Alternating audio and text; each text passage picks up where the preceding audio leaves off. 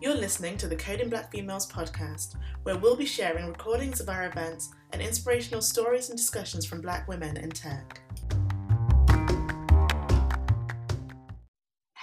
Hello, everybody. My name is Temi, and I'm one of the newest additions of the Coding Black Females volunteer team, and I'm helping out with the events and marketing. Welcome to our International Women's Day celebration. Welcome, welcome, welcome. um, this evening is all about celebrating you and celebrating what you have achieved within the world of tech. So, without a further ado, I shall get straight on to um, our program oh, I should probably share my screen. that might help. Amazing. Can we all see that? Yeah. Brilliant. Yes. So um, this is the program for the evening. I just want to do a bit of quick housekeeping. Um, if I could ask everyone um, to just keep their mics muted whilst the talks are going on, but feel free to keep the cameras on. We would love to see your faces. Do engage in the chat function. We want to hear your views and your thoughts, um, which should be open. And if you have any questions, can I ask you to please keep them to the dedicated time for the Q&A. And we'll get all of our um, speakers on a panel when you can ask them then. And just a disclaimer, we are streaming this live on YouTube. Hello, everybody on YouTube, and um, it will be available on our YouTube channel on demand. So, I, what is it all the YouTubers say? Like and subscribe. Um, but without further ado, I will pass on to Charlene, our founder. Hi, everyone. Okay, so this is a very exciting year because this is the fourth birthday of Coding Black Females somehow since 2017 we have been running events we have been bringing people together and we have been inspiring more black women to stay in tech and to be in tech and that to me is really exciting. So i'm going to just clap a little bit because it wouldn't be happening without all of you. So thank you all so so so much for everything you've done to be part of this community and to support the growth of this community as well. Um, for those of you who haven't heard of Coding Black Females before, we are a community um, to try and get more Black women into the industry, but also highlight and showcase and spotlight the awesome women who are already in it, who are already doing great things. So it's it's great to be able to bring people together. I do miss being in a room with all of you. I can't wait to hug everybody again. It's been such a long time since I've given you all a hug and said, "Hey, happy like whatever day it is. I don't know." So I'm really excited that we're all here. Um, over the last year, we've had a lot of programs running. We have run the, the first boot camp we've ever done before, which we've been running for the last year with um, Neo Enterprise. And some of you here have either been on that boot camp learning or you have been volunteering, mentoring, and supporting people. And that's a huge achievement for us to be able to have brought people together to learn with other Black women to get into the industry. That's super exciting. And we've also been launching program after program after program to learn new skills, to partner with organizations, to, to really get involved and really get your face out there as well. So please keep an eye out for what we've got coming up. We've got a lot of things coming up this year, and I don't think it's going to stop. There's going to be so much more to come. So do get involved and make sure that you get the most out of this community because every, everything we're doing is for you. It's, it's for everybody who's in this network. Um, and if there's anything that you want from the network, do get in contact and reach out. And as always, thank you so much to all of the team for making everything happen. And um, we couldn't do it without you. There's no way that we could run events twice a month, sometimes more than that. We couldn't run all the programs we run. We couldn't be engaged with all of you over email, over over Slack, over WhatsApp, over Telegram, everywhere you need to contact us, we're there. And we want to make sure that nobody is on their own anymore as a Black woman in tech because we're together. So thank you to everyone who is part of that and part of making it happen. And, and let's keep on going. And whatever you want from us, let's make sure we can make it happen. Thank you. Back to you, Temi. Amazing. Well, thank you very much, Charlene. And hopefully, hopefully, we'll be able to meet up at some point this year. I haven't just jinxed it. But fingers crossed. Um, we've got a great lineup for you today. We have five amazing speakers. Um, and I am going to stop talking and um, pass over to Caroline. So we will be hearing from Caroline first, and she'll be talking around the topic of a tech journey. Um, she'll be sharing her working experiences and exploring why we need to get visible, ways to do so without beco- coming across as a quote and unquote a big-headed narcissist. So Caroline, um, I'll hand over to you. I'll stop sharing my screen. So I will tell you a bit about me. So um, I'm Kenyan born and bred. I came to the UK many moons ago to do my uh, career, my degree in tech, and I've stayed here since. I started out as a developer, then moved on to a database administrator, and recently as uh, a consultant. And just last year, I decided to um, transition to coaching, which is where I do I love my work, and some of that is through giving workshops and talking to women in tech. So I'm very passionate about bringing about change and transformation, and through the work that I've done on myself, I feel very much like a woman reborn, and my mission is to have more women doing the same and living full lives. So, just to recap, my mission is to see women in tech step up, play big, and thrive.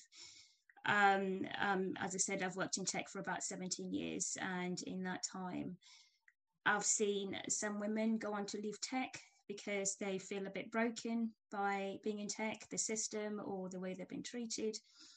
And my mission is to actually empower women so that when they're entering tech, they're protecting their self esteem, they're confident, they know who they are, they go for um, different opportunities and just really, really thrive in tech. And what I very much want to see as well is um, to see more women in C suite positions, especially uh, Black women. So that's what I'm here for. Okay, so I will start our presentation with a quote that I came across the other day, which says, You've got to find a way to make people know you are there. And this pretty much covers what I'm going to be talking about today. So this is my story. So I graduated from uni back in uh, 2004 and I went in thinking um, I needed to work hard, keep my head down because my work would speak for itself. I thought that the, that was the way to get myself promoted and to get recognition. And for a long time, I did just that. So, um, as I said, I started as a developer and then I moved on to a database administrator, and I spent a long time as a database administrator. I was very, very frustrated because I just could not move past that. I knew I was so, I was capable of so much more, but I was just not getting promoted. And as I said, I was living in hope and prayer that my hard work would get me promoted. It didn't. I was hoping that my manager would speak up for me. After all, he knew all the hours of overtime I was doing. He knew um, how, you know, the projects I was running and, and, and delivering. I still stayed as a DBA for years. Um, I was very wrong. that was not the way to get ahead. Um, and about about five six years ago, I, I kind of decided to to change tack because what I was doing before was not working. And it was only through uh, noticing the people that were coming behind me, for example, and getting promoted, that I realized, ah, I actually need to start praising, uh, start taking responsibility for my own growth and start talking about what I've achieved and, and, and getting myself known to the power players. So um, I did that. And as I say, within the space of a year and a half, um, I went from being a DBA to a client facing consultant. And in that time, I was promoted to be a to DBA manager. From that, I was able to showcase what I was responsible for, what I could do. And now I work as a client facing consultant. And, and this is something that I've always wanted to do. It's very exciting. Um, and where I am at the moment is I, I lead my own work stream in de- delivering software, which is fantastic. Um, so um, at the moment, as I've said earlier, I transitioned to coaching as well because in my work as a as a consultant, I found that I was doing a lot of mentoring of women, especially, and I wanted to to elevate that a bit more. So I now work as a as a mindset coach as well. And um, as I said, the key was putting myself out there and becoming visible. So, visibility in a nutshell is um, presenting yourself in a way that makes others stop and take notice of who you are and the value that you bring about. So, why become visible? Why did I decide to become visible? Because I was stuck for a long time, I was stuck and I was very, very frustrated. I was working very hard which is what somebody had told me to do work hard you'll get promoted sadly it did not happen i just stayed within uh, within that same role as a dba um, you know, I would move companies still I was a DBA, move companies still I was DBA. It, it just wasn't happening. I needed to change strategy.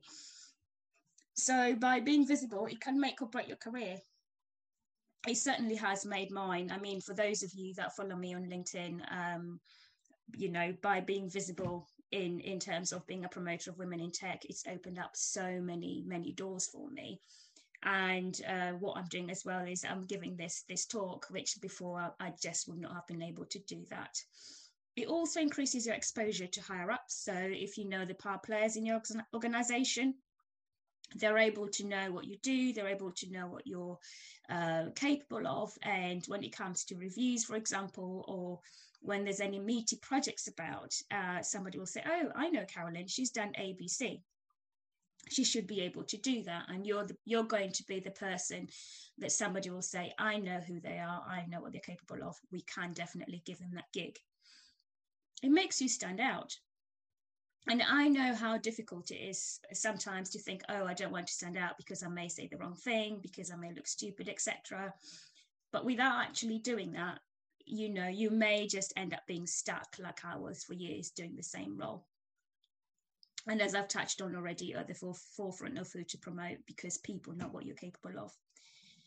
And this was a tough lesson for me. You cannot rely on your manager because I was having fantastic reviews. You know, I'd get the bonus and everything, but I was not really getting what it is that I wanted, which was to get promoted and, and move departments, for example, because my manager wanted to keep me where I was because I was good at what I did, but I did want more.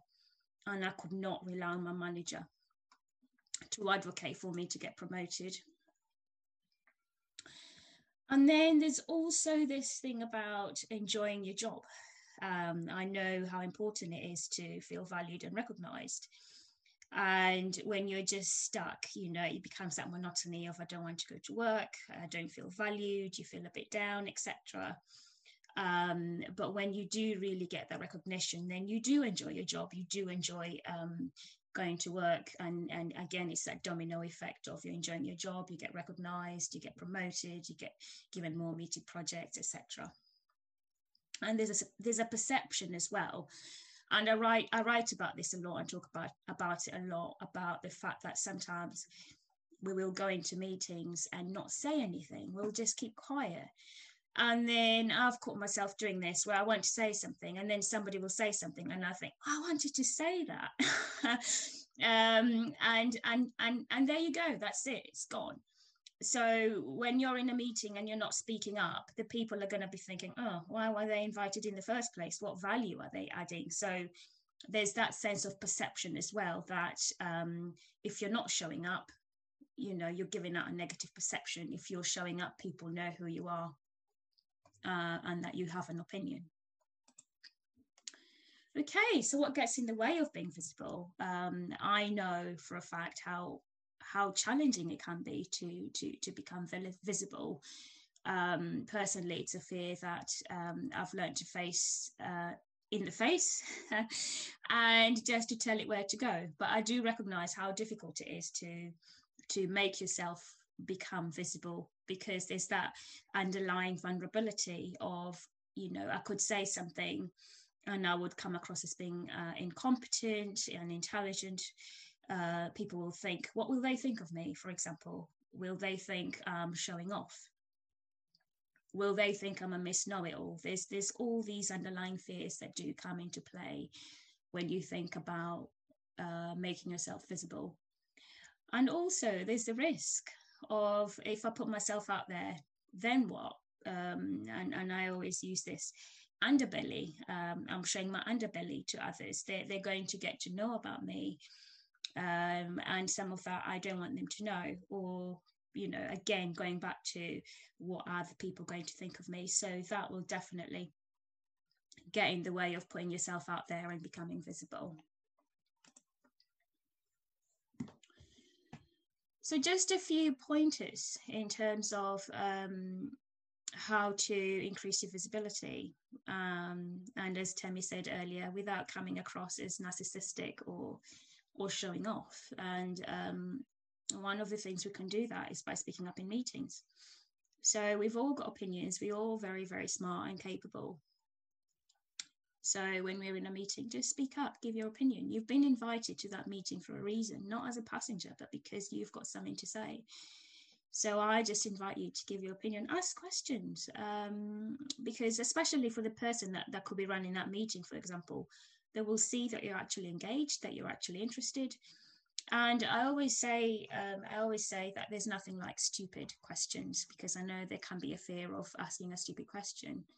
But chances are you're not the only person who's wanting to to ask that question, so you might as well, and you will get noticed for that. Expand your network. Um, before I started being visible, I would as I said, sit at my desk, put my head down and work hard. You know, I thought time for coffee and, and time for lunch was a, a, a complete waste of time. How wrong I was. Um, so I've learned to have a genuine interest in people. You know, I'll ask about their dog, I'll ask about, um, you know, what they did for the weekend. And people are usually really surprised about that, you know, that you remember things about them. And, um, you know, at the end of the day, we have to realize that we are working with people we are working with people and when we show real genuine interest and care for others they are going to remember us and you will be surprised in terms of when it comes to to to to getting promoted or being given uh, you know meaty chunks of projects to do. Sometimes it's not about you know somebody being 100% capable but it's how is somebody going to work with others which is very important. For example when you move from working just you know on your own to deliver a piece of work to managing a team where you really need to have those interactions volunteer for new projects that will stretch you. Um, i know it's scary. I've done it. Um, and it will really raise your profile. I'll, I'll give an example of um, being asked to to deliver a, a, an upgrade project which i'd never done before. Um, and I was I was uh, I was reporting to somebody quite quite senior in the organisation. I was absolutely terrified. I will not lie to you, but what that did for my visibility and for my profile was absolutely amazing. I delivered, and and that really elevated me in terms of the higher ups. Ask for what you want. Um, it sounds really simple, but um, sometimes we, we we just you know go to a review and your manager says are you happy and you say yes but deep down you're not you're thinking oh i want to do something different but you know there could be fear they will think you want to leave the team etc but i always say if you don't ask you don't get and no one is a mind reader so just be really clear about what it is that you want and ask for it Um, I talk about lifting others and complimenting others. Um, I'm, I'm, very much about the empowerment of of others and and celebrating them. So, um, you know, we don't always do it, but a really good way to do that is to is to advocate for others. For example, and develop a positive attitude. I know how challenging that is when things are not going very well, well at work. It could be that processes are not working. It could be that you're overworked. It could be that you're short staffed. But I say instead of um, instead of complaining and and and all that, you know, just look for solutions because at the end of the day, um, for example, your manager is when you go to your manager, they don't want to hear about everything that's not working. They want to hear about what can you do to help and when you start to develop that mindset of how can I make my managers work a bit easier or how can improve processes, for example, definitely you start getting your way ahead of, um, of being visible. Back to uh, talk to your manager, talk to people, talk to your HR department about uh, upcoming opportunities. Um, I've put a note there about not stepping on anyone's toes because um, depending on the relationship you have with your manager, they may feel as if you're overstepping the mark. So it's very, very important to know what's the culture of the organization you're working for, what's the um, relationship that you have with your manager, just so that you are not uh, spoiling the relations that you, you have at the time. And that is what I have for you. Um, with regards to visibility. And I will leave you with a, a quote again, which I came across the other day, which says the silent workers get lost in the endless darkness of the corporate world. So, um, what I'm leaving you with is for some of you, you may be happy just to keep your head down, work hard, and code or do whatever. And, and that is absolutely fine if that's your end game. But if your end game is to rise and rise and rise, then from my experience, keeping your head down and working hard is not enough to get you there because there's going to be somebody else who is going to be working just as hard, but they're going to be working a bit smarter and shouting about what it is that they have achieved. So these are my details. I would love to connect with you. Uh, on LinkedIn, you can find me and uh, my email address I will leave you with as well. I will hand you over to Temi. Temi, thank you very much. Thank you so much, Caroline. Thank you so, so much. I think the key takeaways there are work hard, but also work smart. And I like the expand your network. For those of you who are on the call, we have got a networking session later. This is the perfect opportunity to do so. But thank you very much once again. Amazing. So next, we are staying on the topic of a tech journey, and Yem is going to tell us how she got into the field of technology and how a non-technical background helped her to secure the role. She'll also touch upon the importance of using your knowledge gained from academia to complement your field, complement complement the field of technology. So Yem, are you here? Hello, everyone. Uh, my name is Yemurai Rabvukwa. I'm a technology scientist um, forward slash scientific officer working for a medical technology startup based in London. We're looking to create a revolutionary COVID 19 testing kit. So, in this presentation today, I'm going to talk about my journey into tech, and I really want to highlight how your non technical background could help you in the field of technology because it means that you'll be a niche and you'll be in high demand, especially as there a lot of people don't realize that having a non technical skill set can actually be very useful within the field of tech. So I'm just going to plug myself, shamelessly plug myself. I have a YouTube channel called STEM Babe. And as part of that YouTube channel, I try and bring on women, um, but I'm expanding now to men as well to talk about their experience working within the field of technology and science as well. So please be sure to um, subscribe to that. Okay, so I'm going to talk about my journey into tech. It's quite unconventional as I've done a range of different things that are completely not related to tech at all. Um, so to begin with, I actually started out uh, doing a mini pupillage. Um, I did a mini pupillage because I wasn't really sure um, about what I wanted to do at that time. I had no interest of going into tech. I had never been aspired into going into tech. It just wasn't a thing.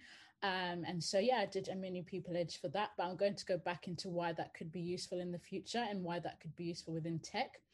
Uh, following on from that, I decided to take the careers route of doing um, sciences. So I studied chemistry um, at the University of Liverpool. I originally wanted to do medicine, but I didn't get in. But either way, I still managed to get into the field of medicine with the job that I'm doing now. So it was an unconventional route into medicine and technology. Um, following on from that, I did a. Um, I was a digital brand ambassador for Soap and Glory. Um, at that time, I was just sort of promoting their products and doing video editing and stuff like that, um, which has actually been very useful within my job right now.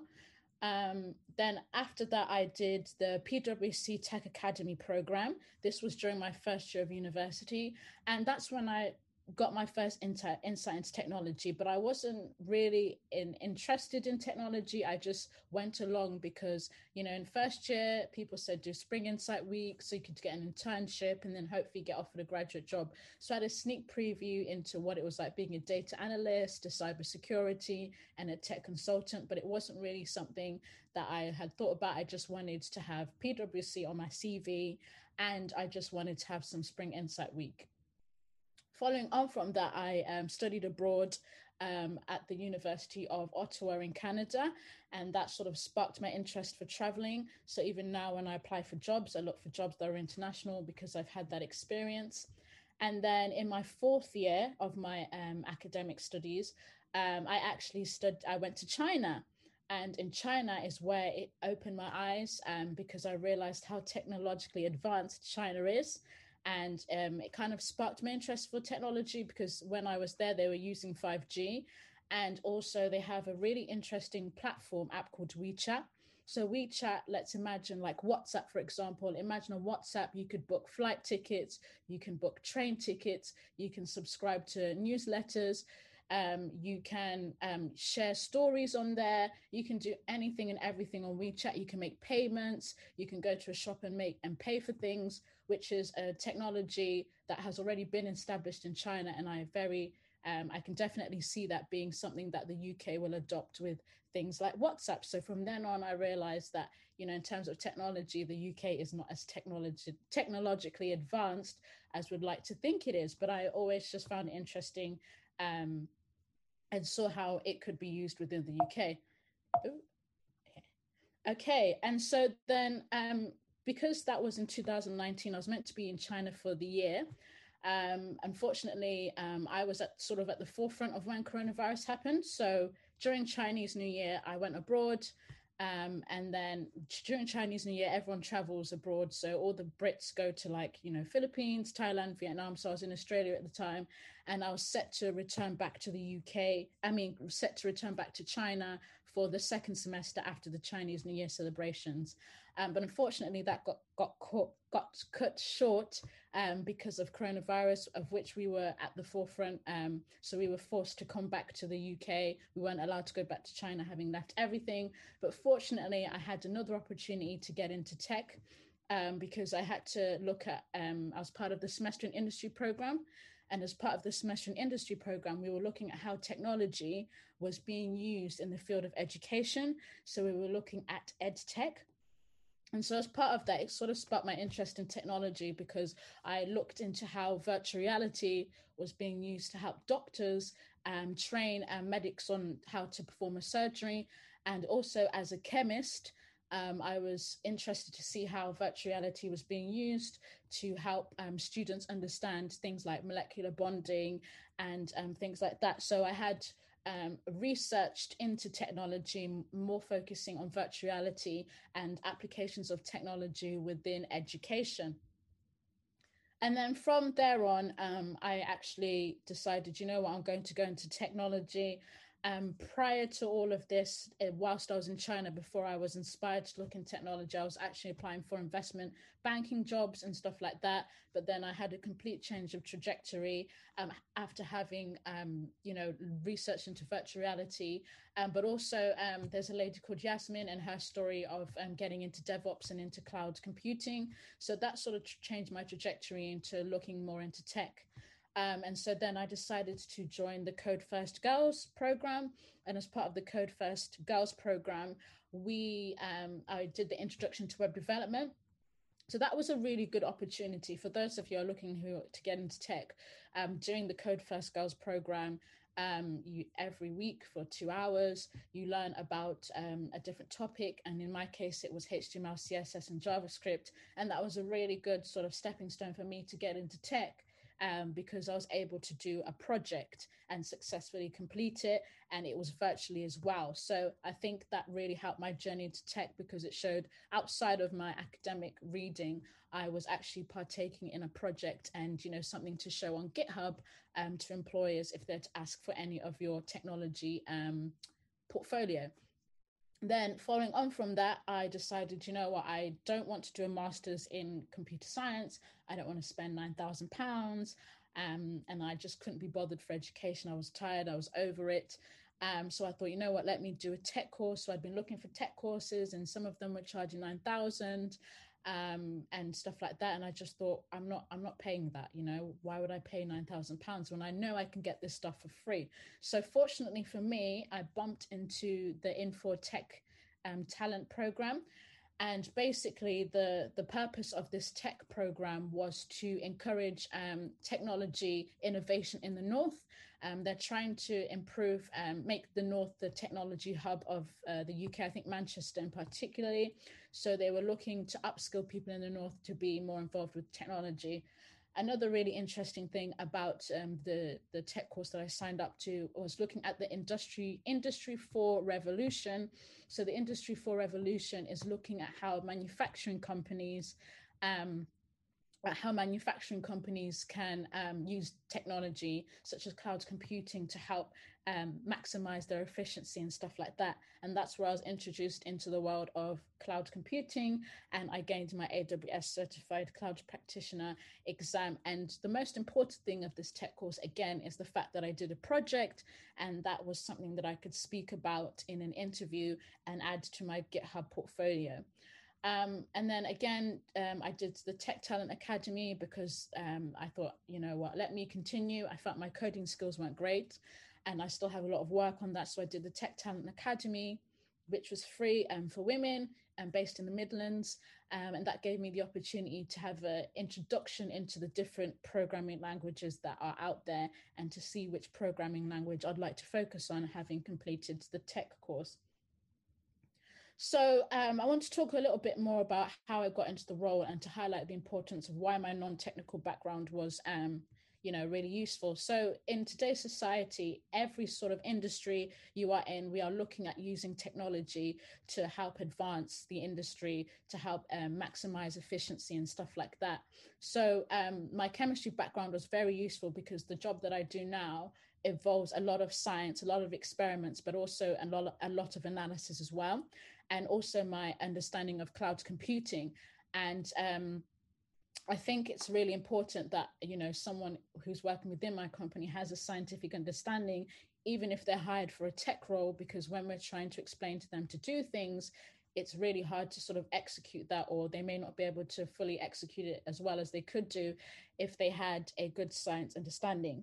Um, I also think I was very enthusiastic. Uh, my manager or the director um, of the startup know, I was enthusiastic and he could see that, you know, I'm passionate and I'm willing to learn and get on the job. And also it's niche as well. Um, I think having and being able to combine technology to a non-technical background makes you very niche because there aren't that many people who would be knowledgeable in, let's say, chemistry and technology.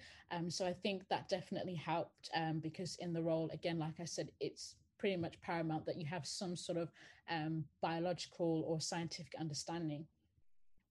Um, so how can we apply um, non-technical backgrounds to the field of technology? So I mentioned how I did the mini pupillage, even though that has nothing to do with technology, um, what you will find is that if you're working for a startup or you're working for a company that's coming up with several, something revolutionary within the field of tech, you are going to need tech patent lawyers. So if you're interested in law and you're also interested in technology, patent law in technology is a field that you may want to go down. And that, of course, is a niche as well. Um, so um, that's just one application of it. Um, also, for example, um, the cloud computing, I mentioned how, you know, um, it was being used in the manufacturing industry. So if you worked in the manufacturing industry from the bottom up and you had technology um, skills would be very useful in some of the problems you were trying to solve because you would have the experience of working there, but also you'd have the technology skills to help overcome those problems. Another thing is if you're a teacher, technology, something like cloud computing would be really useful for storing student records. If you work in the medical industry or, you know, um, as a doctor or a nurse, cloud computing again would be very useful for things like doing patient records. In the retail industry, cons- uh, cloud computing would be very useful for consumer records. If you work at like Sainsbury's or TK Maxx, that retail knowledge you could work in the IT department of that uh, retail company and be extremely useful because you've worked from the ground up, you know what the issues are,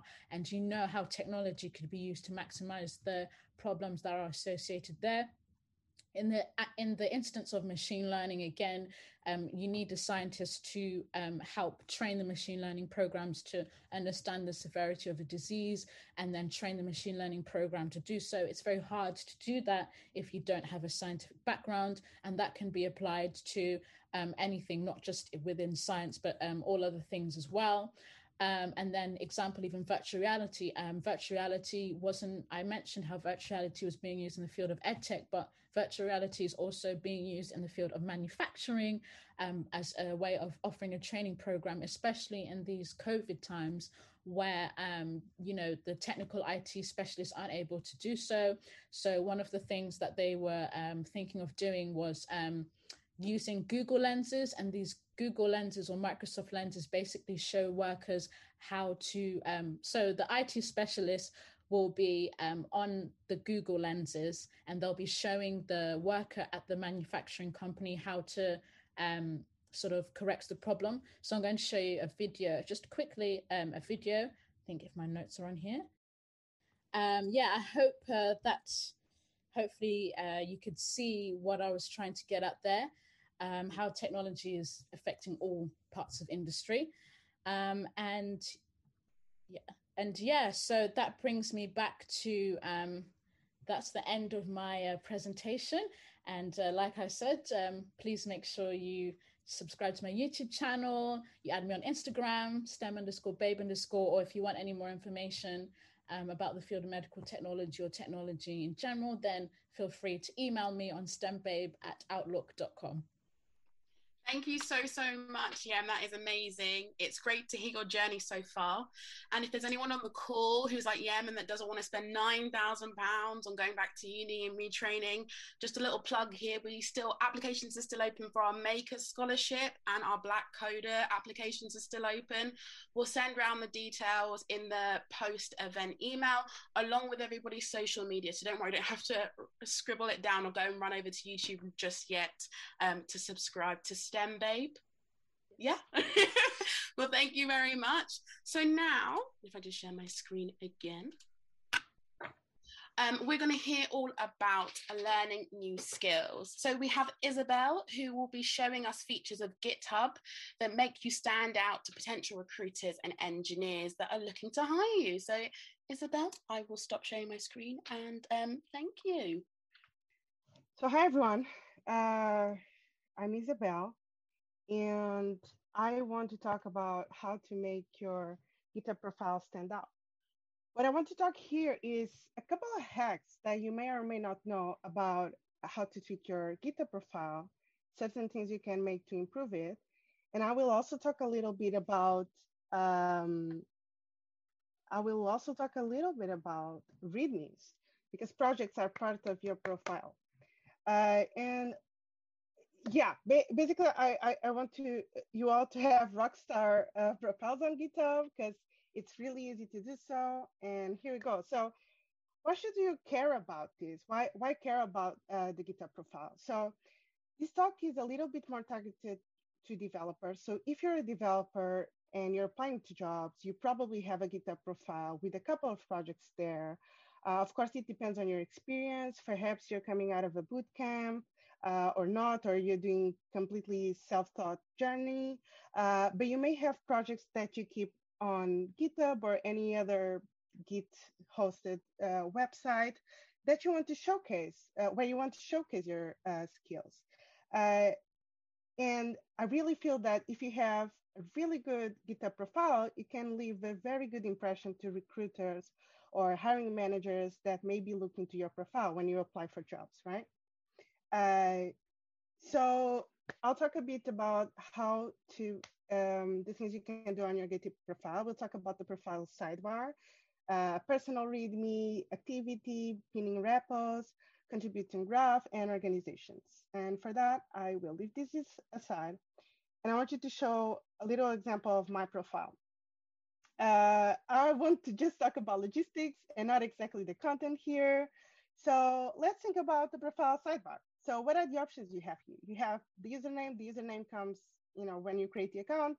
Uh, you have the name that you can customize it. You have a bio that has a limit. I don't know exactly the limit, but you can put here whatever you want and you can tag uh, organizations.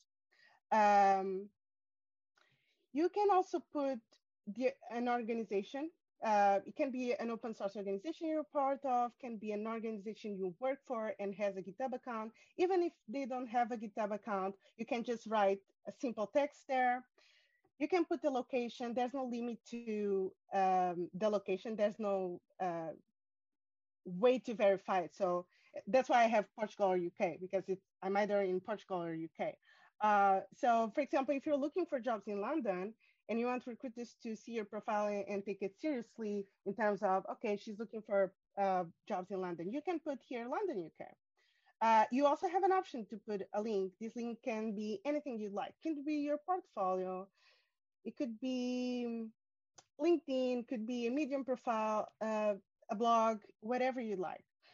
There's also an option to put your Twitter handle. Uh, this is fairly recent, I think late latest last year. Then there's a highlights portion, which is not completely uh, editable by the user. Is uh, GitHub showcases certain badges um, uh, depending on your activity. You also have organizations. So these organizations, I'm looking at my profile right now, but if I would look at um, um, in incognito mode, you'll see that some organizations are not here. And this is because by default, when you join an organization, uh, your membership may not be visible. So I'll show you an example here at this community. So if I go here, Isabel Costa, you can see that uh, I'm, yeah, I, I, have this public and you can have this private. So it's completely up to you. Um, uh, I, I, see sometimes that certain organizations don't have anyone with the membership visible. So I just don't put visible because maybe it's a, um, uh, not a rule, but I, I, just like to follow convention. But there's some organizations that you may be very active on that you want to show, okay, hey, I'm a part of this organization. So that's the sidebar. And uh, ways to edit, of course, you can edit the profile here, but you can also go to settings and there's a field that it's not visible there, but you can also make your public uh, email visible. You can put your email and make it visible there. Uh, and that's where also you can put your Twitter username, the company. I could put just um, simple text. Uh, so yeah. So now that I talked about the sidebar, yeah, and, and you can put a photo, uh, put whatever photo you like. If your personal brand, for example, uh, you know, if you build it around um, uh, a public character, um, a, a, drawing, for example, use the drawing, whatever photo you feel comfortable with, okay? So the other thing I will talk about is personal readmes. This is a fairly um, recent thing also added on GitHub. Basically, you can create a repository with the same name as your username, and whatever you have on the README will showcase in your profile and this can make for really cool stuff. There's some really uh, cool readmes out there. Uh, for example, this one, you, you, can be very creative about it. Uh, I really like this one as well from Monica. You can be very creative here. You can have uh, things that move. Uh, I just don't have it because I'm not creative enough. So I just I, just put things blindly and links, and that's enough for me. Um, and I can send this thing um, to everyone uh, on Slack or on chat, just so you can have inspiration. There's people who have uh, plenty of stuff, images, badges. Uh, yeah, uh, people can do crazy stuff there. Um, so you can have a personal README. Anyone can have these on their profile, okay?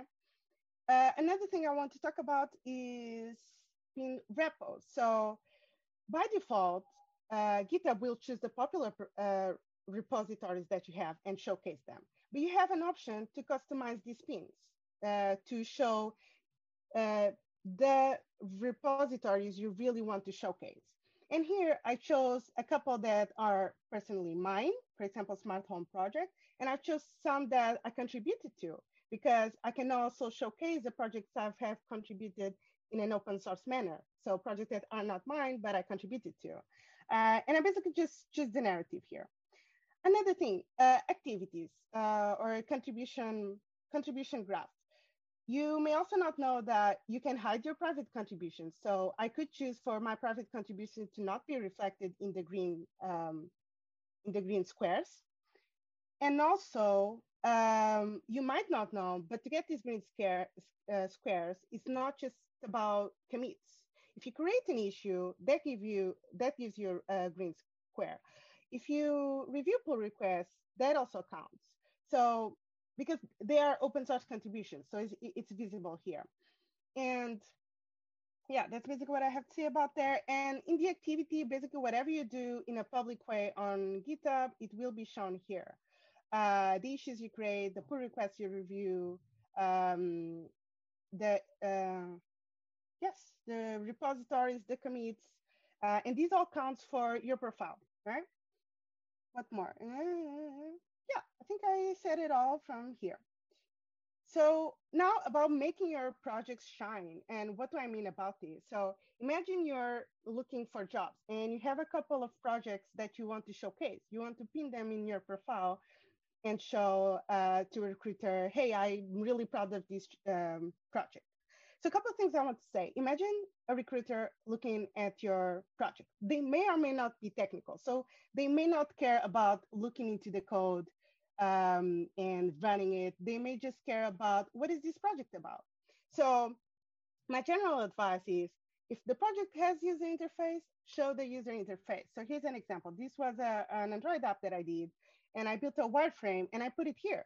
So you can come here and know straight away what this is about. Uh, and also because there's some backend involved, I described a little bit the backend here, not a lot. You, I could have expanded this and explained uh, what, what is the data that uh, these endpoints returned. Um, I talk about the features of the app. I talk about technicalities of the app, the libraries that I use, the modules, so that someone can understand the project. Uh, for example, if it's a backend uh, API or if it's a project that you run on the terminal, make sure that anyone can run your project without having to reach out to you, right? So they may want to look at your project and uh, just be able to do everything and see your project running in their local environment um, just by reading uh, the README. So yeah, and other things you can know as well. So this project is archived, so I cannot even change anything here. But it's very important that uh, yeah, okay, I, I want mine. This is from the organization, but I want my fork. So in your project, you can edit the description. And this is very important because this is what shows up in your profile uh, here.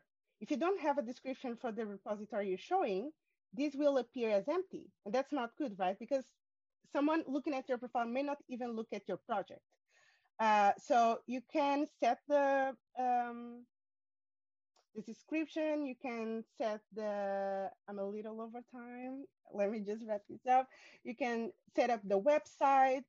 Uh, topics. Topics are awesome because topics will show up in here. So when someone goes to your um, the project page, they will know about straight away. Oh, okay, so this uses Flask, Python. It's um, I, I get what this project is about. So I talked about the deployed link and a stretch. Uh, if you really want to go the extra mile, you, for your own project, you could create issues and PRs so that people know about uh, your project progress. For example, for my website, even though I'm the only one working there, uh, I create issues so that people know what is my roadmap and the priorities I have for the project. Uh, and again, these are open source contributions. Sh it shows on your contribution graph, and it shows I have a vision for the project, uh, for uh, a side project, okay? And yeah, you can also create pull requests even if you're the only one working. Uh, a little thing that I want to also talk about is just, you know, once you have that rockstar profile on GitHub, promote it on your LinkedIn. You can put it on your summary. You can put in the personal links. You can put uh, when you list projects that you've worked at. You can link uh, the projects link on uh, GitHub. You can also link these on your resume, your portfolio, and so on. And the last little thing, a bonus, uh, you know, if, if you want to make even more out of your uh, GitHub profile, you can also contribute to open source. And just a little tip that I can expand on uh, out of this call. Um, if you want to find projects to contribute, think about projects you know, or go to CodeTriage website. Think about organizations that participate in open source programs like Google Summer of Code that is running right now, or explore projects by tech on GitHub. And that is it. Uh, there's a channel on uh, Coding by Female Slack called Open Source feel free to go there and just, you know, ask anything you'd like. I'm happy to review reviews. Done. Thank you so much, Isabel. Thank you so, so much. Those tips on how to make your profile a rock star profile were very, very helpful and um, make your project shine. So, um, again, we will be sharing kind of all this information after this event. So, um, also use the open source um, Slack channel. So next, let me just share my screen again. We have Danny. Danny will do a deep dive for us into the building blocks for facial recognition apps and touch upon how one gender bias can be another gender's norm and whether such classifications are still relevant. So Danny, do we have you here? I will stop sharing my screen so you can share yours. So, hi, my name is Danny and I am a software developer. And today I'm going to talk to you about a project called To Detect a Face. It's also what I call a deep dive into computer vision, um, classifications, and a whole lot of confusion. So, why did I challenge myself last year to make a facial recognition application? This goes back to a while ago. Um, basically, I was in China and I saw somebody pay for coffee with their face. And I thought, hold up, I can't even get through passport security. How is that happening? And so, after talking about it for a bit, I decided now is the time to actually dig deep and find out what's going on.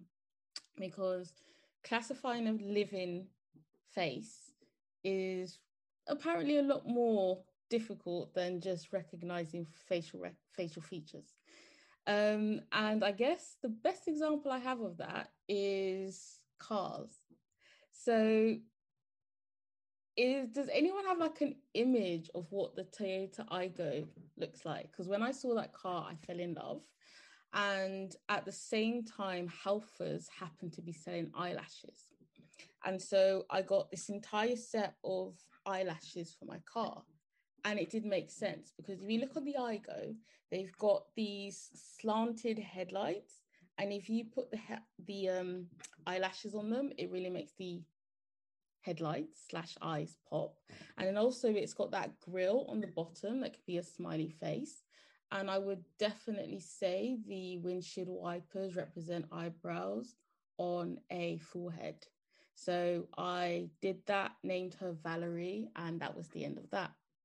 However, back to the main point, you could kind of see how a computer could mistake a dressed up car front for a face when a human wouldn't. We use our instinct and our memory to kind of look at features and see how they're separated to figure out if it's a face or not. And when it comes to things like facial recognition, we have to do the same thing but to something that has no real intuition or anything like that.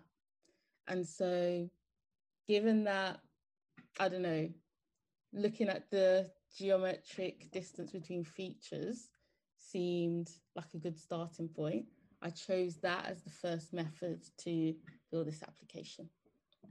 So I do have to also say, along the way, for some reason, I made it a gender recognition app. I have no idea why. We'll discuss that later, but just to let you know. Anyway, so building blocks. What actually needed to go into this application?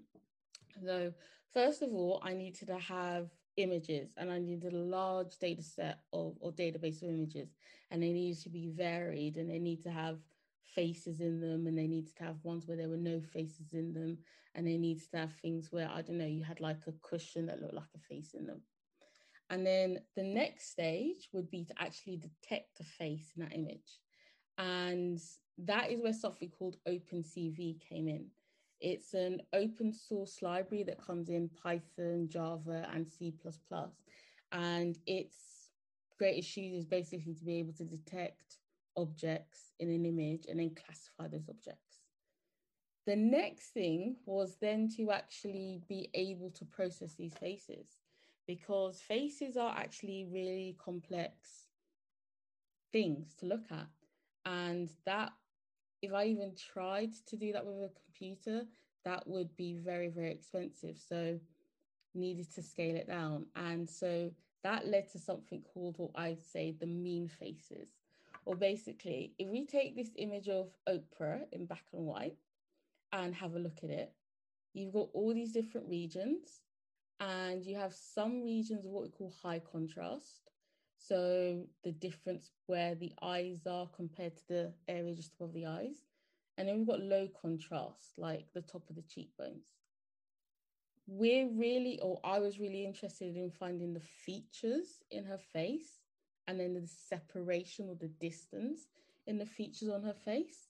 So I would need a tool to be able to simplify her face or get the mean face. And that was done using something called eigenvectors and eigenfaces. You don't need to know about that. But that was also provided by Python. And then the next stage would be to put it into a machine learning system or what we call a support vector machine. And basically, what that does is it takes a load of information or a load of images and it basically says, look at all of this information, classify it, and I'm going to only have two groups. So, like, yes, no, zero, and one. So, I'll have a, I'll take that information, train on it, and say, all of this belongs in the zero category, and then all of this belongs in the one category. And then what would happen later is I come along with another picture and it would compare that to what it knows. And it would say, compared to what I trained on before, this new image you've brought in is closer to the zero group than to the one group. And so from there, it can give a prediction about how it's been classified zero or one, or male or female. One thing I have to say is whenever you do look at any of these apps, and this is kind of a good thing, is they're always in black and white. And the reason they're always in black and white is because black and white is literally just more simpler to deal with than color photographs. If you know anything about pixels and um, like the scale of zero uh, to 255, having zero to 255 in just black and white is a lot easier than having it in red, green, and blue. So that's just the precursor thing. Okay, so this is the good stuff. So the first stage, detect the face in the actual image. So that was done using something called a Haar cascade. And I did have no idea what that was before I actually started this. Um, and what this is, is like a feature extraction um, algorithm. And so you know it. When you look at a face, you know that the eyes are relatively darker compared to the areas above and below the eyes. And that's what extensively that's what's been done with this algorithm. What it does is it says, I'm going to detect areas of significance by looking at the contrast in black and white.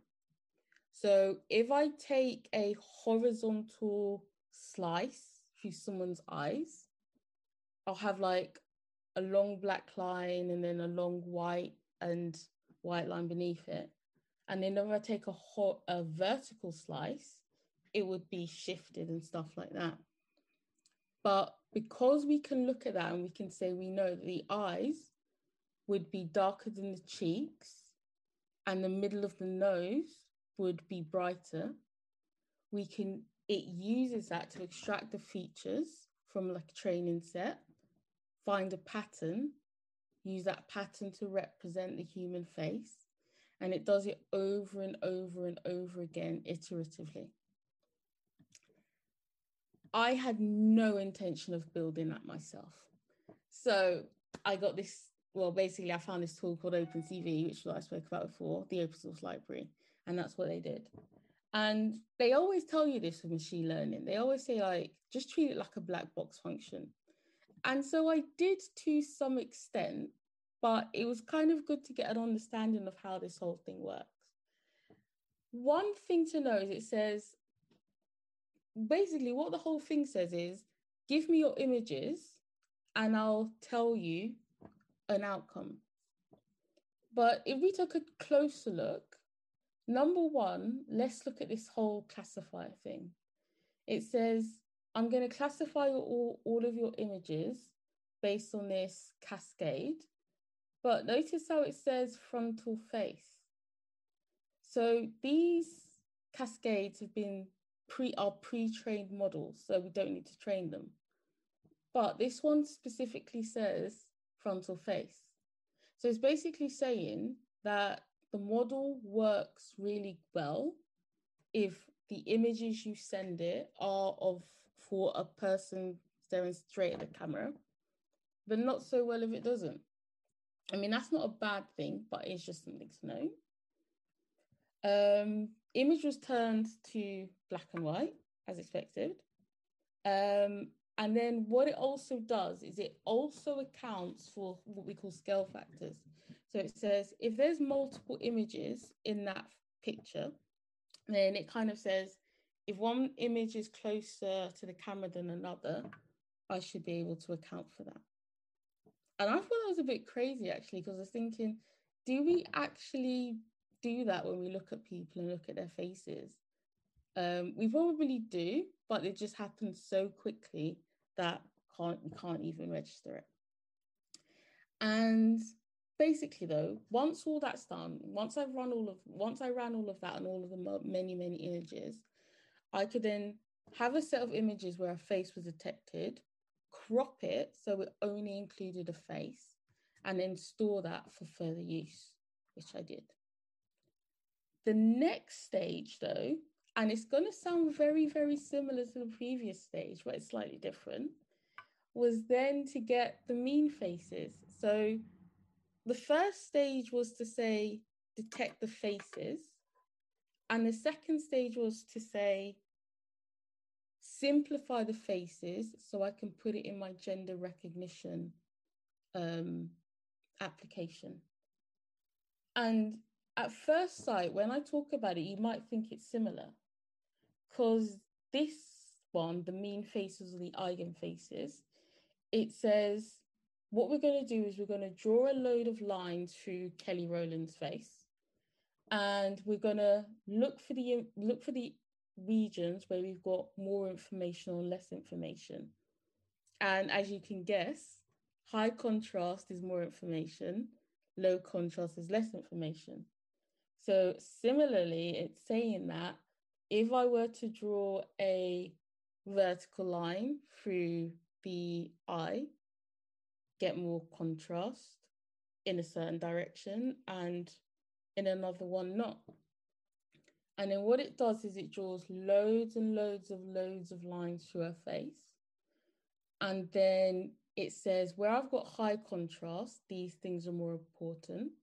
Where I've got low contrast, these things are not important. So I'm going to throw them away and we end up with an image that looks like this. It sounds similar to the previous thing that was done with the Haar cascade, but what I learned was the big difference is it's the difference on what you're trying to do. In the previous application, I was just trying to detect a face in the image. And so that was based on feature extraction.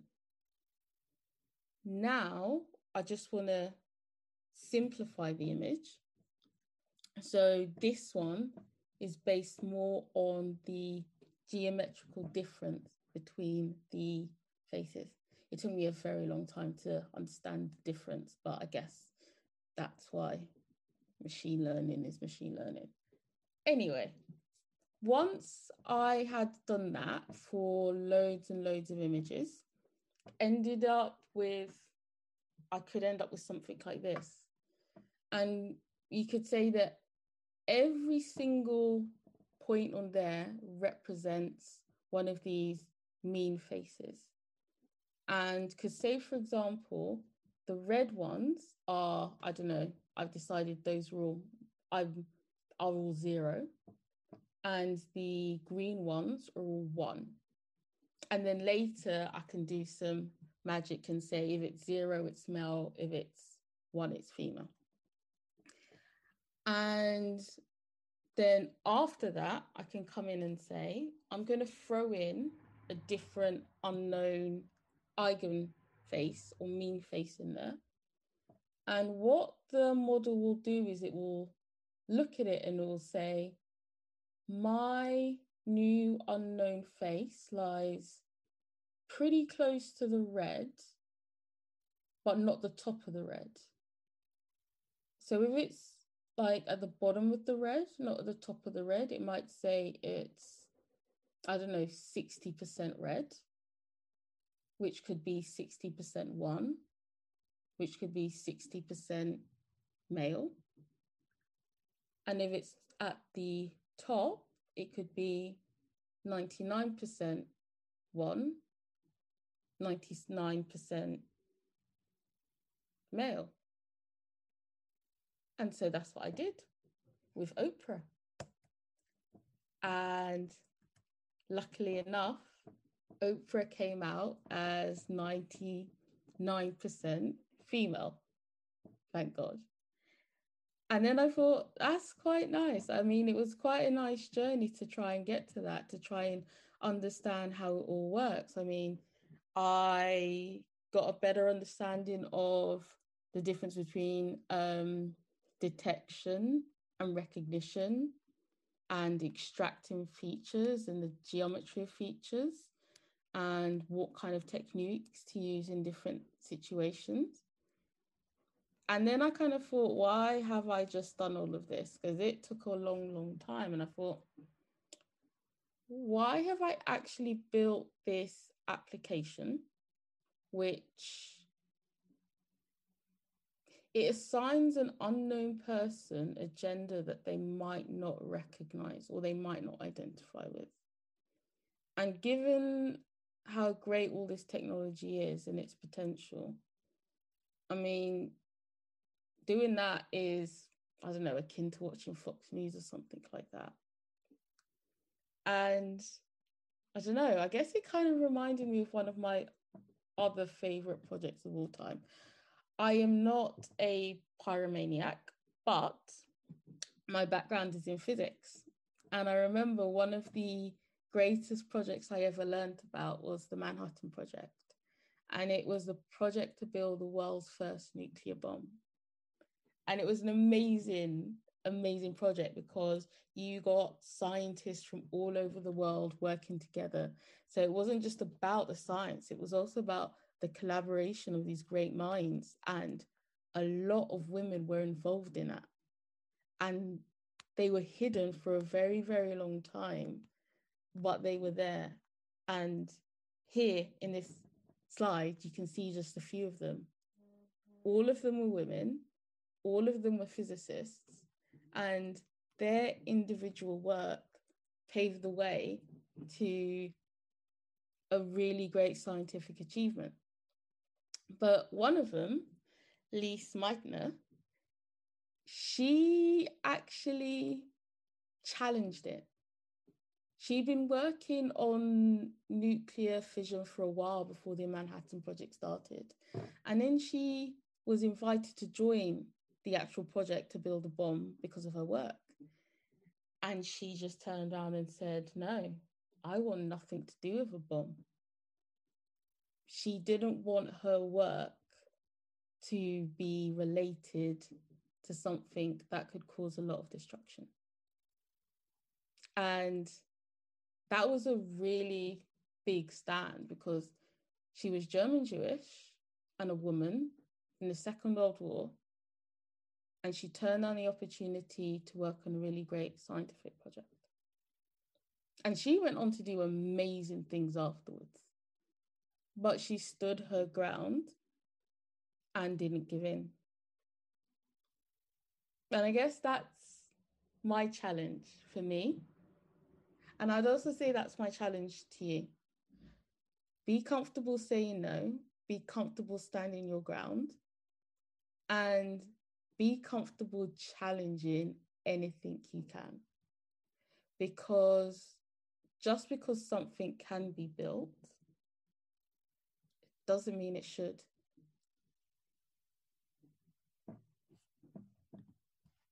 Thank you. Wow, that was amazing. Amazing. I think it's safe to say you'll be going on to do amazing things as well. So thank you, Danny, and thank you for taking the time for taking us through that journey. Um, but I'm honestly speechless. That was amazing. Thank you. Um, moving on, last but no means least, we have Faith. And she will be talking around the topic of choose your challenge. It is International Women's Day, so we did have to have a speaker who will ch- challenge us to choose our challenge. I don't know if that made grammatical sense. And apologies. Um, but Faith will talk us through her personal career and her journey and hopes to redefine what success means. And her topic is working mums can have it all. So, Faith, if you're on the call, I will stop sharing my screen and mute myself. So, ladies, um, uh, do we have any? We probably have men on, you know, on the line. Uh, I don't want to discriminate. So, it's International Women's Month. I'm calling it. It's not a, a day is not enough. I think we deserve a month. Um, so, welcome to my session. Um, I am a working mom. Um, I have tried to put all the titles or things that I do so that you can see because um, most of you are probably fairly young, so you probably haven't got children yet. But I would I would say that 20 years ago, um, after university, I went to work, and then the idea of okay, you become a mom, then what happened? Um, and I just thought, you know what? As it's International Women's Day, and the theme is choose to challenge, I really wanted to put a positive spin. I wanted to, um, you know, to inspire those that want to become working moms or are already working moms to view it as a, a exciting time and something that to be treasured and to be cherished and to be celebrated because we don't celebrate it enough. We just hear of the struggles of being a working mom. Um, and it, it could be even working dads. I think, you know, my presentation can actually be quite gender neutral, even though the topic is moms. But anyone that is looking after a, a young family could relate to this. Um, or those that have, um, I was thinking some of you are quite young, so you might have uh, siblings, you might have nieces, you, have, you might have cousins, but try and put yourself in the shoes of you know you you have opportunity to inspire others. You have opportunity to be a mentor.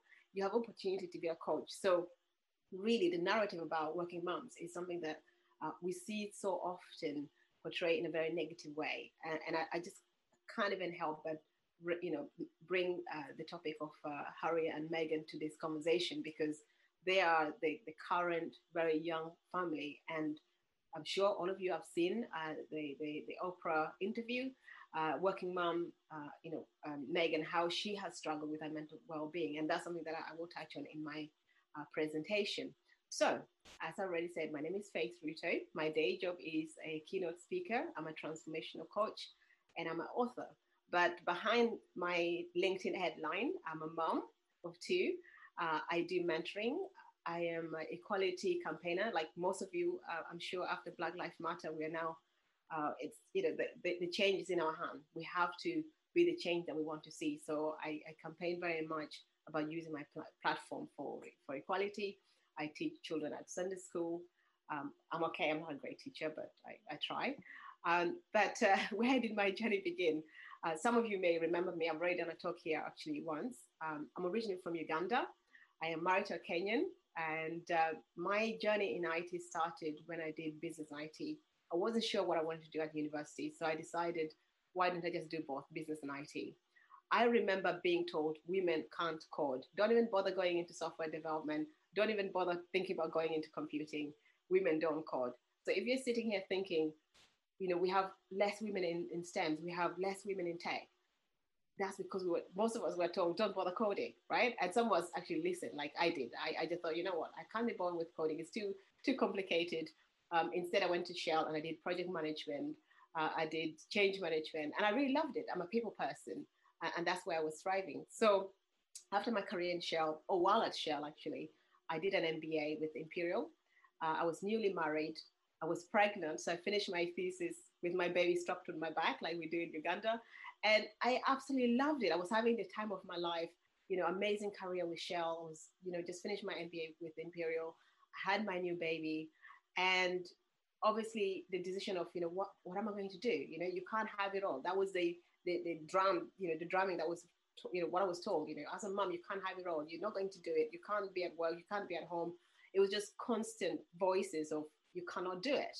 But at the same time, I was going through um, a mini life crisis. I wasn't that old, but the idea of what is my purpose? You know, what is my passion?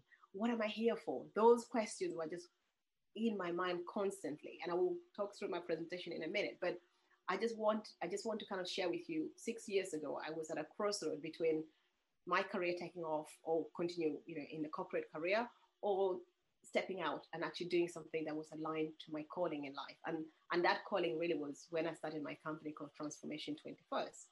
And I'll carry on. I talk a lot, but I'll just you you get the picture. And obviously I'm an author, you can see my book.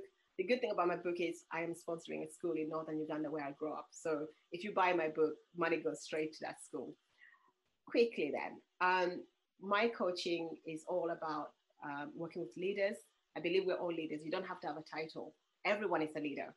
Um, it's about confidence. As working moms and everyone, we need confidence. Uh, resilience. Your resilience will be tested as a, as a mom, but everyone, right? We've all seen with COVID. You know, without resilience, we cannot uh, um, thrive in our work. We cannot do what we want to do. So, really, the core things that I teach my clients on, whether that's with clients as big as Shell or in individuals, is really around uh, leadership, confidence, and resilience. These are some of the, the, the brands that I've worked with.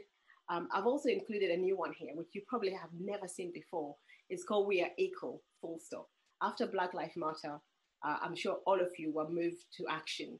Uh, one of the things that I did was um, set up a platform called We Are Equal, full stop, because yes, you know, there's different color, yes, there's different gender, but guess what? We just want an equality. We just want to be treated equally. And yes, we're unique, but we just want that opportunity. And for me, the platform that I've created is to give a voice is for individuals like yourselves that might be going through challenges in your workplaces that you know you want somewhere to go and you know somewhere to go. Or it could even be for leaders saying you know we don't have enough uh, black people in our organization. Why?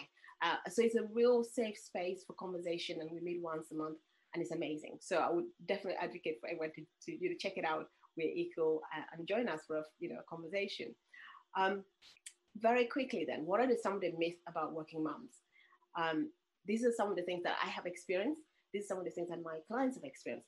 Working mothers do not dedicate enough time to their kids. So you're left to feel guilty. Sometimes, as mom, you feel guilty before anyone even make any comment to you. So you find that you're running between work and home, run, you know, back and forth, back and forth. There's also this myth about working moms uh, are not committed to their jobs as others. And I would actually say COVID has been a blessing for some working moms because you don't have to make an excuse that you need to work from home because your child is sick. You don't need to say, um, you know, um, I can't come on, on a call at nine because you need to take your kids to school. So there's actually been a positive for some working moms out of COVID. But also there's been a negative. A lot of working moms um, here in the UK working jobs that are, uh, you know, like in retail, for example. Uh, these, these sectors have been hit very hard. So you would actually find that when we talk about gender equality, um, working moms are really at a high disadvantage because they've had to homeschool. And as a result, some of them have had to really stop working altogether or because they've been furloughed, you know, they, they have been set back. So there's going to be uh, definitely the myth, but then there's the reality because of COVID, and we can't ignore that. And then the last one, the myth that, okay, working moms are more stressed out or, um, you know, they, they suffer from burnout. I would say that their myth or reality, it doesn't matter. It doesn't mean that you, this is the perception that you carry on, you know, believing because there are actually remedies to this. I believe that there are remedies and I have experienced it myself. Now, putting that aside, you all work in tech, right? Um, there are biases and inequality. It's a given. You know, just just Google it and you'll find lots of biases about women working in tech. There's inequality. Um, you know, how many very senior uh, black female tech leaders do you know? How many can you name? How many have you seen? Right? You probably can count them with one hand. You probably can count them with, you know, it's not as many, right? So there is clearly something that is going on that needs to be fixed. Um, there's the motherhood penalty. I've already mentioned. You know, the loss of earning, the overwhelm. They're there, but it doesn't mean that you can't become a mom if you want to. If that's your your vision for the future, it doesn't mean that you you should say, okay, that's not going to happen. There's a way to manage that. Um, okay, there's a question about lack of role models. Like I said, I was told girls don't code, so we're still suffering from some of that. And then clearly they burn out. Um, a lot of clients that I have that work in tech, uh, they say to me, look, Faith, you know, we have, you know, we, we try to have a work-life balance. We try to have flexibility, but when, you know, when we're going live or when we're doing this, when we're doing that, hands on deck, weekends, we're working weekends, we're working nights, we're doing this. So clearly, you know, there is an element of, you know, being in tech, how it can be um, challenging for women. And again, there are solutions, but these are things that we know exist. And, and if we know it exists, we can put solutions in place or we can challenge them, especially the one around bias and inequality. You know, it's about your role now as young future leaders to challenge those biases so that the, the people coming behind you won't have to, you know, to go through the hoops that you're going through or the challenges that you're facing. Okay, um, so strategies for success. So some of, I mean, I could not, I could, I wanted to fit so many things on this screen, but really I couldn't because of my timing. But what I thought was really important is that start to challenge the narrative about success for women, even for Black women. What does success look like? It's different for different people. So be intentional, define your own success. Don't wait for someone to tell you what success look like. Try and define that yourself because that's going to help you to, to, to create a vision you know, of your future that you want to see, that you're going to feel proud of. It's not going to be something that has been uh, forced on you or something that is not what you want. So be really intentional. Be fearless. My mantra is live by faith, not fear. Really, we can't tell the future, but you can start to plan for it. You can start to, you know, to, to create a vision and create the reality that you want to see. This is really important. Prioritize your mental, uh, mental health and your mental well-being. I cannot tell tell you this enough, and especially being in tech, this high you're in a high pressure environment where you know system go lives, testing, things failing. You know, I, I had a stint of uh, experience working in IT. It can be quite frustrating because you think, wow, I've just coded this. How can I not do, you know, how, come it's not working? You know, or you might have a client, you promise a client you have to deliver, you can't let them down. So you just have to be really aware of yourself. You have to take care of yourself. Um, you know, you have to you know, think about, you know, self-love and, and, and really looking after your well-being. But also don't be afraid to ask for help. A lot of you are probably very early in your career so you're eager to impress, you're eager to deliver, you're eager to, you know, to create a record, to create your own path. That is all very well, and that's that's amazing. That's the attitude you should have. But don't forget, uh, you know, your mental health.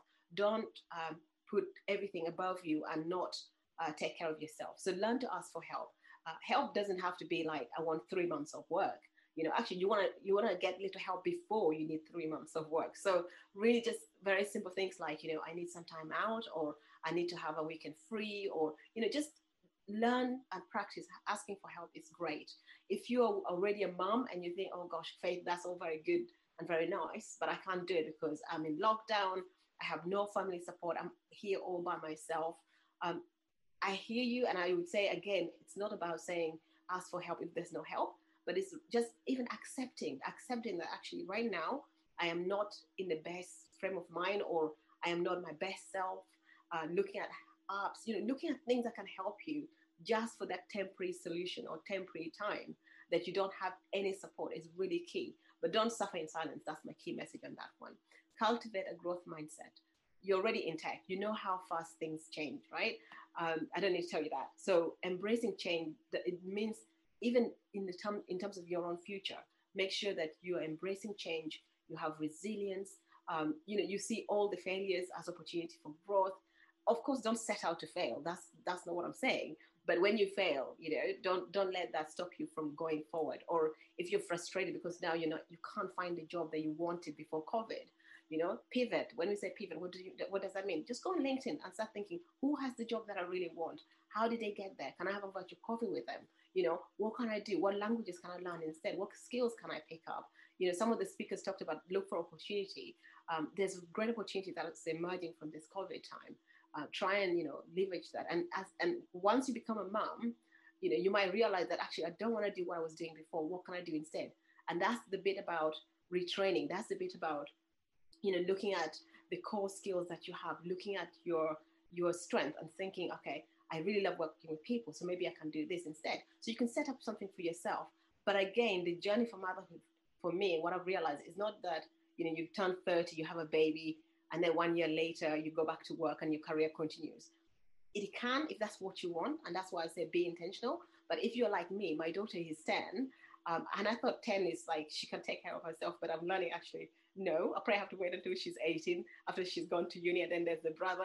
So really, it's a journey, and I just think you know what, it's a choice that I have made, and I, I love being a mom, um, and I want everyone to start having that joy that being a mom is exciting, it's a fun thing to do, uh, it's a fun opportunity, and it's not the end of your career. It, if anything, for me, it's like it's just ignited a passion that I have that I, I probably didn't have as much before because before I was just go to uni, get a job, get paid, you know, and all that kind of stuff. But now I'm just like, you know what, whatever I'm going to do, I'm going to do it really well. And I know a lot of other moms that are similar, like me, they're like, whatever I do, it has to be done really well.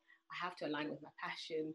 Um, and it's exciting. So for you, you're not probably there yet. Some of you are not there yet. It just, I just give, I want to give you that hope that motherhood is not all doom and gloom. There's excite, excitement waiting for you if that's the path that you choose to go on. Um, and then finally, have a support system. And you don't need to be a mom to have this. This is for everyone on the call. Who is your mentor? You know, who is your coach? Who's your sponsor? Who is the person that you go to when you're feeling rubbish? Who is the person you go to when you're feeling really excited? Um, you know, you know, who are the people that you look up to? Who are your role models? So for everyone on the call, who is your role model? Who's the person in your life that inspires you? You know, and, and do they know you exist? You know, do you do you are you in touch with them? Are you contacting? You know, are you you especially during this lockdown? You know, how is your relationship with others? You know, just pick up the phone. You know, we're all very busy texting and all the things. Pick up the phone. If it's members of your family, call them. You know, just be in this moment. Enjoy the journey that you're on. Um, if you're not having a great time, I've already said, you know, um, please get try and get help if you can. Uh, don't feel like you're on your own because everyone is going through their own journey. Uh, it's challenging time for a lot of people, but you can do that with someone and make sure that you have their support. Um, okay, and then I think that's mainly what I wanted to tell you. And then clearly, you know, if you want to stay, you know, get in touch with me, I'm on LinkedIn. You can email me. You can go on my website. I've got two websites. I'm trying to work out which one I'm going to keep, but you can go on both of them. Uh, and finally, um, I've set up a, a mini Oprah Instagram live show called Global Faith Talk because I like to talk. So if any of you want to come on uh, on the Instagram page and just tell me what you are up to, I think you're on inspirational. Um, please find me on Global Faith Talk Instagram page, and that's my talk. And happy International Women's Day. And to you, and to you too. Thank you so much, Faith. You are truly paving the way and inspiration, challenging the narrative, being told women don't code, to having a baby on your back whilst doing a thesis Wow, thank you so much. I definitely think um, those strategies of success are something to take away, especially that point around protecting your energy and prioritizing your mental health. So thank you so much, Faith. Thank you also to Caroline, who's unfortunately had to drop off the call, Danny, um, Yam, uh, Isabel, and to you, Faith, as well. Um, if I can invite you all back so that we can answer any questions. Now is your opportunity, guys, to send any questions to our amazing panelists. Um, we can do it two ways. Either you raise your hand virtually, um, and then I'll unmute you and you can ask your question live over at the air, or you can just send a message via the chat function. So, do we have any questions? I'm going to stop sharing so I can see any that come through. Oh, Caroline's still here. Amazing. Right, so we've had a question come through, and this is for Faith. And it says, Hi, Faith. I am 34 today. Happy birthday, Charlene. Happy birthday indeed. Um, and I'm a single mother of four and want to say that I love your presentation. I really want to use my story to inspire other mums and challenge some of the myths and biases mentioned, but I'm quite new to the tech space. Do you have any advice? Wow, you're not new anymore. We all know who you are now and we know how old you are.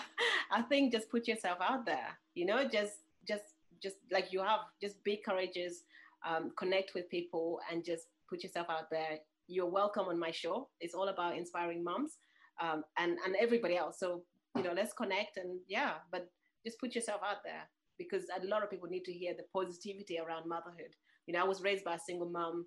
of four, and you know she's been my my role model. So she could, you know, if she can do it, we can all do it. Amazing. Thank you very much. Do we have any other questions? I feel like all of your presentations were just so informative that we don't have any questions coming through. But if you do have any, remember to use the chat and um, also we can ask over Slack and the WhatsApp as well. Um, but if we don't have any questions, I think it is probably. I've got oh, who's, where, where have we got a question? Sorry. I have a question. Oh, Faith, what's your question? Um, it's probably to Danny or any of you. Um, getting kids into coding and tech. What, where you know what is what would you say is the most important thing for to for them to get into? I can take this. I actually used to be a teacher in a school. Um, and I would say one of the I'd say one of the things is it's it's the exploration side of it before you actually introduce the technical part. Mm. So it would be things like teaching them to code in terms of Lego. Mm before teaching them to code in terms of an Arduino. Okay, cool. Um, so I, I and then uh, that's that. That's what I would say. I would say teach them to code in something in terms of something physical before you take it to the more abstract, which they can't process as easily. Cool. Yeah. Thank you. Thank you. Does anyone have anything else to add on that? No. Okay. Well, thank you so much again to our amazing speakers. Um, if you are watching on YouTube, sorry, I lost myself for a second there. Um, we are going to start networking. So the best thing to do. Sorry, I've lost my screen. Oh no. this is your chance to make some new connections um, and network, network with some other Black women within tech. If you're joining us via YouTube, head over to our meetup page and join us on Zoom because we'll be putting you into breakout rooms for probably about six minutes each, just one or two of you in the room so you can really get a chance to chat. I'm going to give you a two minute comfort break so you can go get a cup of tea, glass of wine, whatever you prefer. Um, and then you can come back and head into the networking. Please don't go anywhere because after the networking, we'll be picking a lucky winner for some of the amazing prizes that we have to give away. But whilst I sort you out all into breakout rooms, feel free. And if I could have you all back by, let's say, um, two minutes, let's just say two minutes. but thank you once again to our amazing speakers and see you in two.